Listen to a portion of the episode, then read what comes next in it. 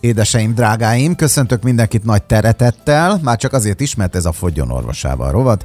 Én Szakács Tibor vagyok, dr. Mórik Gyulami orvosunk pedig a telefon túloldalán ma is velünk van. Köszöntelek, doktor úr, szép napot, szia!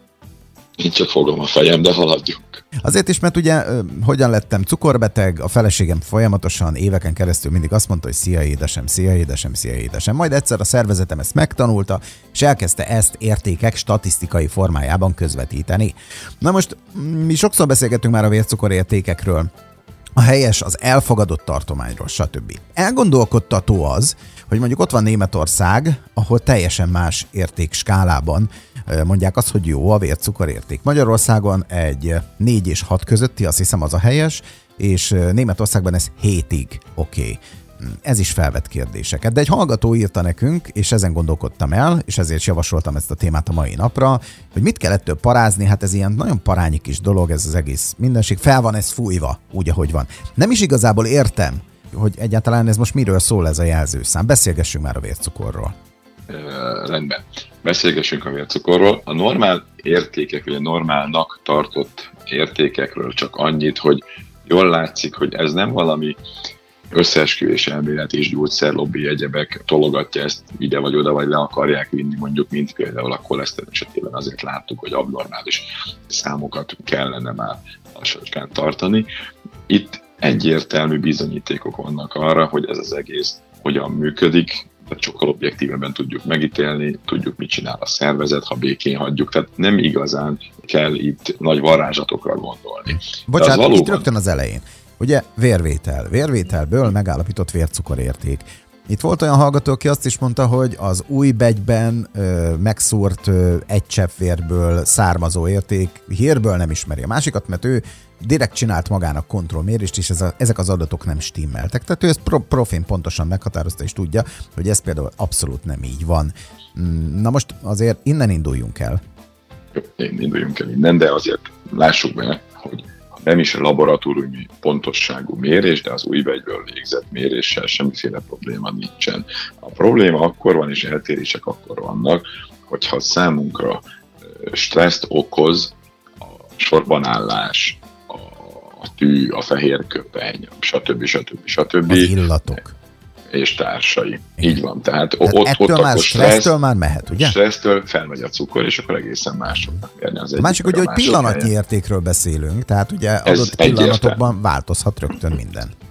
Igen, ez nagyon-nagyon fontos, hogy az adott pillanat értékéről beszélünk, amennyiben a sima vércukrot mérjük. Ugye ezért van az a úgynevezett hemoglobin A1C, ami viszont egy 90-100 napnak az átlagát mutatja. De az nagyon jó felvetésed volt, hogy a hallgatónak egy nagyon jó felvetése volt, hogy, hogy, hogy nincs itt sok cukorról szó. Hát igen, de nézzük meg akkor mennyiről van szó.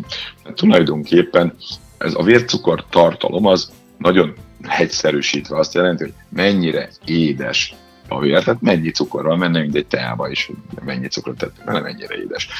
Hogy könnyebben lehessen számolni, az Egyesült Államokban egy más mértékegység van, ott milligram per deciliterben mérik a vércukor szintjét, innen ugye nekünk is könnyebb visszaszámolni, mint a millimol per literből. Tehát ha 3 liter plazmával számolunk, és azt mondjuk, hogy átlag 5,6 millimol per literes a mi skálánk szerint, egy ilyen cukormennyiséget nézzünk, az körülbelül 100 milligram per deciliteres értéknek felel meg. Ez tényleg nem sok. És akkor azt hiszem, hogy 3 liter vérplazmád van tulajdonképpen nagyjából, akkor azt ugye megszózott 30 deciliterrel a 100 mg-ot, a végén ki fog jönni, hogy 3 g, ez egy fél teáskanál cukor. Ennyi van a véredben össze. Gondolj bele, és itt, itt ilyenkor megdöbbentő, mikor ezzel szembesülsz, hogy ehhez képest mennyit eszel meg. Ennyire van szükség, ezt tudná tartani a szervezet akkor is, ha nem vinnél be grammot sem és ehhez képest a fél teás kanálnyi cukorhoz képest mennyi cukrot lapátolsz be naponta, amivel valamit csinálni kell. Mennyit? Ugye? Hát horrorisztikusat. Általában egy normál étkezés mellett olyan 300 gram környéki szénhidrát megy be naponta, de van, aki 500 vagy jóval a fölött is. Van, akinek csak a vacsi annyi. Igen, van, akinek csak a vacsi annyi. Hát most idézni a barátomat, aki 6 kg szaloncukrot fogyasztott el egy Tehát ez egy nagyon szűk tartományban szeretné az emberi szervezet tartani. Magyarán, ha nem eszel, akkor egy ilyen 5 körüli értéken, 4 és fél és 5-2 között mondjuk, de és most jön a lényeg, ha normál, összetett, valós ételeket eszel, amire alkalmas vagy, amit ugye beszéltük a, a múlt héten, hogy elértél, és két és fél millió éven keresztül ez volt az ételed, akkor ez a négy és fél és öt közötti cukor érték, ez körülbelül hat és fél hetes millimol per liter értékig emelkedik meg. Nagyon lassan emelkedik, és minimálisan változik. És akkor most jön az óriási nagy történés. Ha cukorbeteg vagy, vagy már inzulinrezisztens, akkor a számok megváltoznak. Akkor tulajdonképpen étkezések után, vagy sajnos sokaknál étkezések között is, amikor már komoly cukorbetegségről van szó és kezeletlen, akkor egy ilyen 16 és fél 17 millimol per liter, ez azért, ez azért, mert ez kb. 300 mg per deciliternek felel meg, azaz ebből könnyű kiszámolni, megint 3 liter plazmával számoljon, 9 gramnyi cukor van akkor a vérünkben, tehát az másfél teáskanál.